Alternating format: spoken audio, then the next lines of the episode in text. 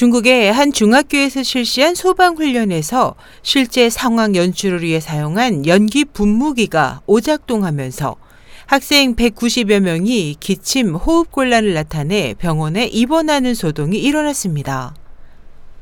현지 시간 20일 중국 신문망 등에 따르면 간수성 텐수이시 당국은 18일 오후 이프 실험중학교는 중학교 1학년생 412명을 대상으로 화재 대피 안전훈련을 실시했습니다.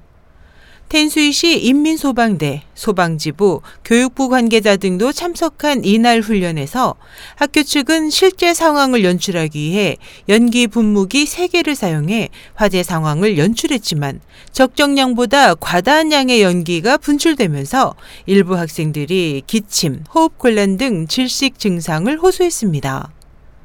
보도는 이날 훈련으로 전날 오후까지 텐수이시 세계병원에 총 193명의 학생들이 진료를 위해 병원을 찾았으며 이 가운데 9명은 비교적 심각한 상태이고 나머지 139명은 이번해 병원의 치료를 받고 있다고 설명했습니다. 이에 대해 왕산인 간수성 위원회 서기는 사고 원인을 규명하고 학생들이 빨리 회복할 수 있도록 하겠다고 밝혔습니다. SH 희망성 국제방송 임신했습니다.